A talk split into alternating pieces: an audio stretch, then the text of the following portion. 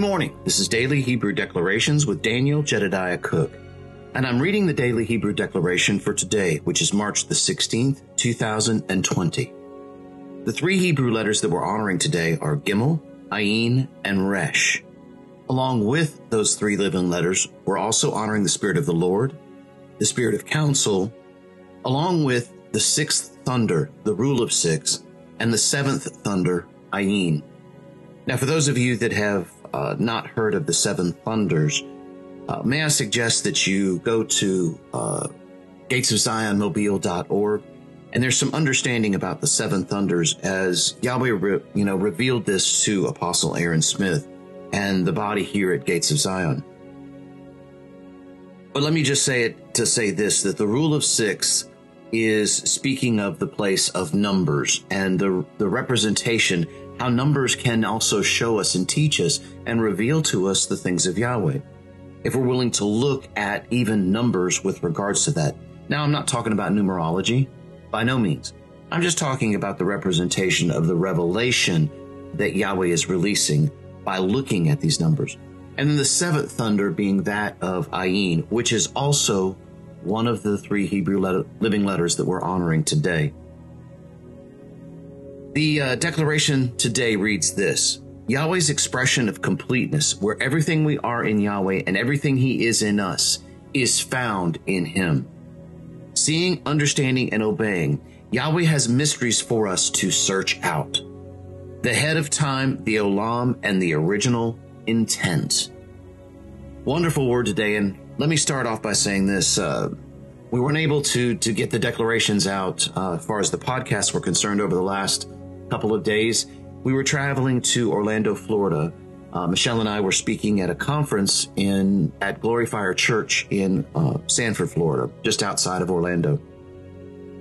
We had an absolutely awesome time because there was there was just a real sweet spirit and a a change. We felt a shift. The the pastors David and Rhonda Raymer uh, also said the same thing that they felt a shift in the spirit after this weekend. There were some things addressed and some things talked about and some just a release of Holy Ghost. Uh, this is only the second time I've ever released this particular word with regards to uh, what I call the four faces of life, or what Yahweh had shown me as being the four faces of life. And there are four words that reflect different aspects of the life of Yahweh and the place of our DNA. But I'm not going to get into that right now. I want to talk about the declaration. So let's start it off with this Yahweh's expression of completeness, where everything we are in Yahweh and everything He is in us is found in Him. We're talking about this place of Gimel, because in in in this place of Gimel, I've I've talked about this before. How the the, the Gimel, the camel, is that process of of carrying the supply of heaven. If you will, its journey for the supply is the way that I like to look at it. But it's even deeper than that because there's a completeness and a fullness. You know, sometimes when we think about putting, you know, like provisions and that sort of thing on a camel to go on a trip, you know, we can only pack so much. But that's the awesome thing about Yahweh's camel, if you will, is that it contains everything that we need for that entire journey. All the way from the beginning, which is Resh, we're going to talk about that in a few minutes, all the way until completeness and fullness and finishing. Now, notice that I am not saying the word ending, and that's on purpose. Apostle Aaron has been very uh, talking about that for quite some time and very adamant with regards to that in his own speech and has challenged challenged each one of us in our own speech because it's not a place of ending. Ending gives a place of finality. No, it's a completion for a new beginning. And so in this place of the Gimel, Yahweh has given us everything that we need. Everything we are in Him and everything He is in us is found in Him. You see, Ayin leads us then into this place of seeing, understanding, and obeying Many times I know for me, when when I begin to see the word of Yahweh and He begins to reveal, particularly some of the things that I've been talking about here as of lately, then for me it um, instantly creates this place of responsibility. and responsibility that I have in the midst of all of this. I know for me that I've cried out in the past, Yahweh, fix this, Yahweh, do this, Yahweh, do this, and and asking Him to help me through. And, and they were heartfelt prayers because I didn't have the understanding that I really had a responsibility in the midst of all of this. Kind of one of the things I was talking about this weekend was the place of responsibility that we have even over our own words.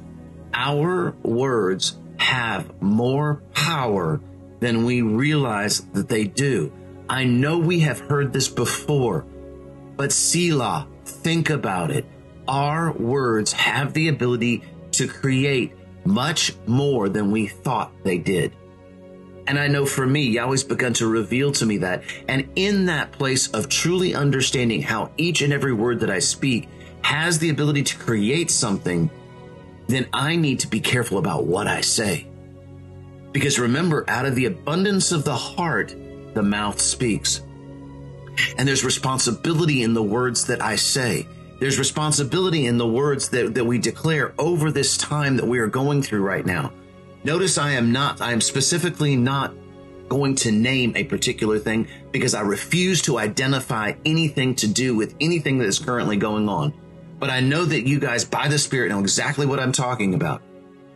And so Yahweh has given us the ability to create, to, to declare, to state, you know, no, for me, my family, my, my community, those that are around me, we don't have to deal with any of this. Yahweh has not given us a spirit of fear, but of power and of love and a sound mind. It's a scripture I've heard a lot of people say. But let's go back to the place of responsibility when we talk about this. Let's go back to that place of responsibility. I have to be responsible for what I speak because my words have the ability to create. You see, Yahweh has mysteries for us to search out. There are mysteries hidden deep inside of the depth of all of this. I, you know, I wasn't planning on actually talking about this, but I'm going to go ahead and talk about it now, just because Yahweh just reminded me of of this. But the Hebrew word for plague is nin, nun, gimel, ayin, and when I saw that, I was like, yes, that is it. I know here he's excited talking about the Hebrew word for plague. No, let me give it to you from the Hebrew perspective. Let me give it to you from the living letters perspective. You see, Nun is the letter of sons, kings, heirs, and priests, the place of who we are as sons.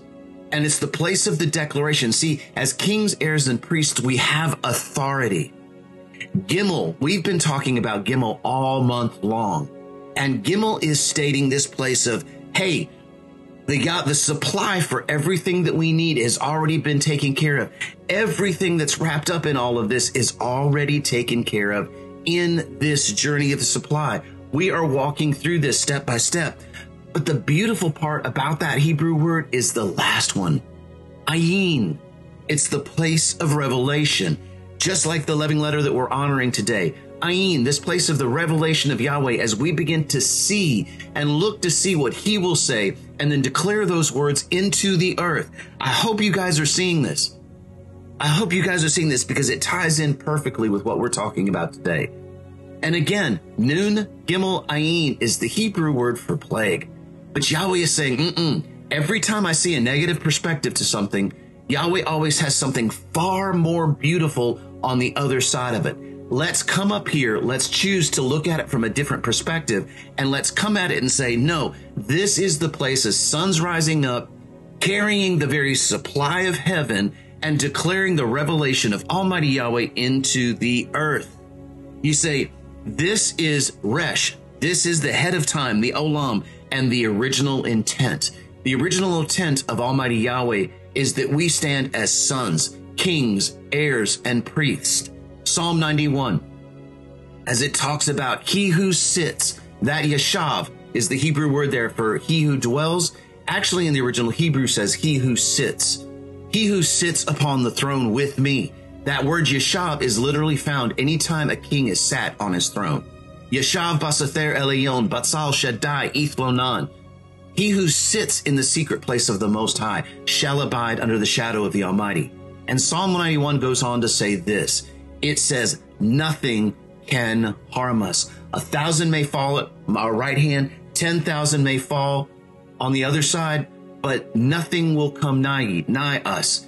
That we are not to fear anything that goes on. The noisome pestilence is the way that King James says it.